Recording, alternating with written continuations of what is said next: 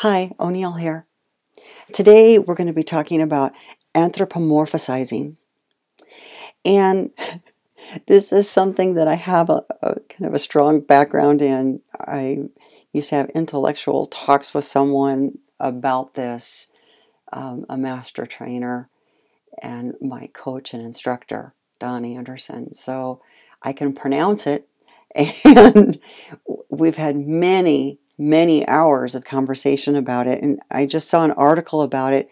And so I wanted to take a moment to talk to you about it.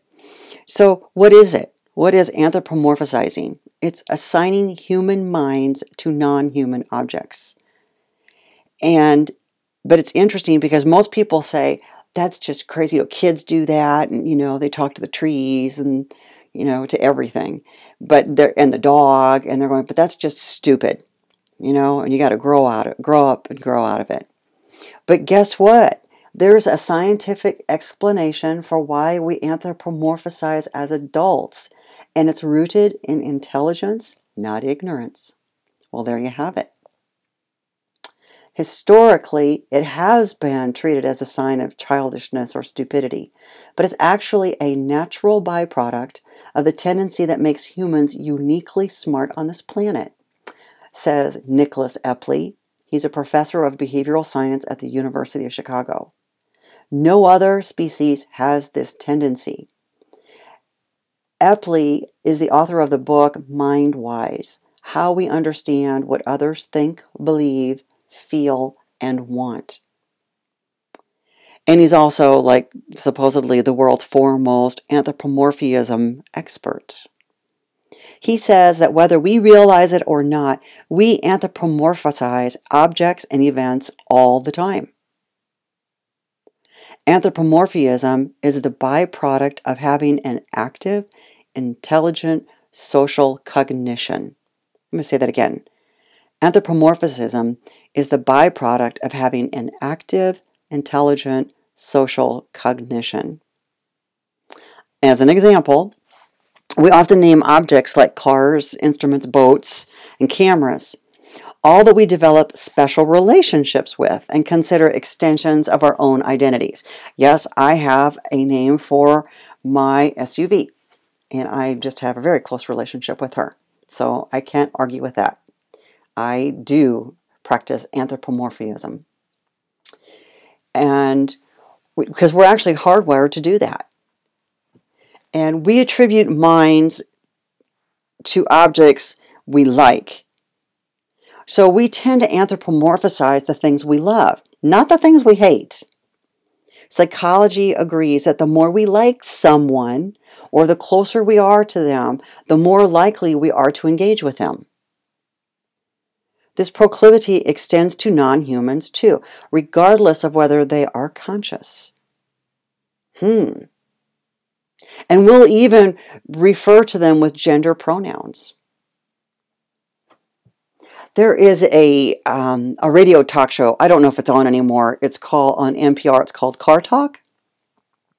They surveyed 900 listeners. And the more people reported liking their car, the more likely they were to describe it as if it had a mind, beliefs, desires, and personality. And this anthropomorphic drive for connection is part of the reason we analyze our pets' complex mental states as well. It's interesting because we think unpredictability means humanness, because humans are unpredictable, aren't we? And if an object is, we tend to think of it as human too. Kind of interesting. Human. Yeah. So anthropomorphic anthro Pomorphization is totally normal social action. And it's a psychological mechanism behind anthropomorphism are the same as those behind human to human social interaction.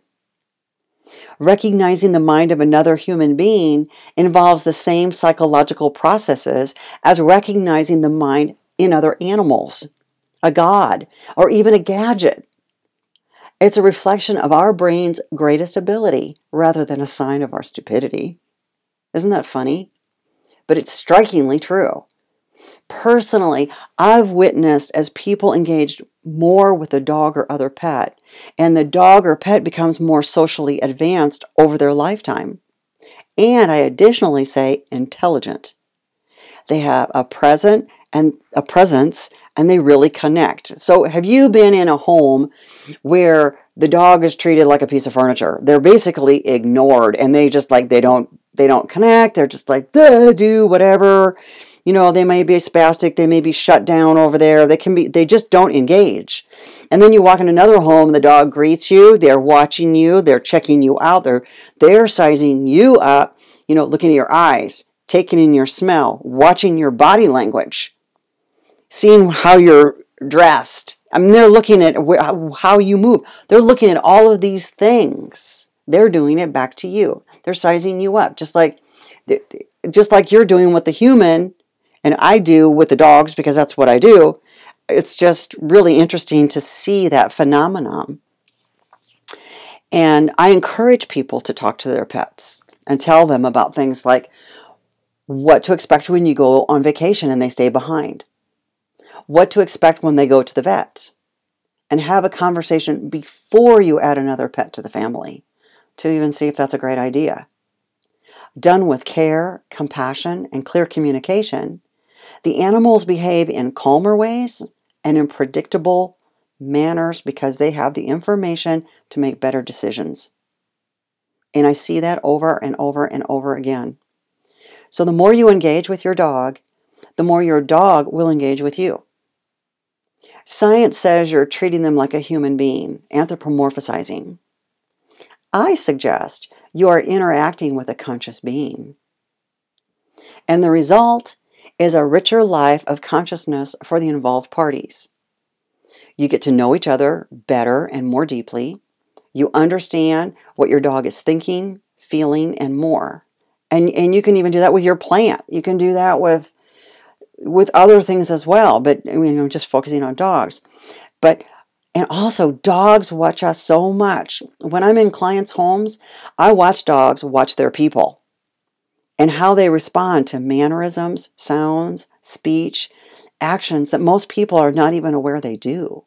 I point it out and they're surprised. They're like, well, I didn't even know I did that. How did you know that? Because I was watching your dog. Your dog's watching what you're doing, and they know that you're getting ready to do something. How do you know? Because I'm they're giving off signals.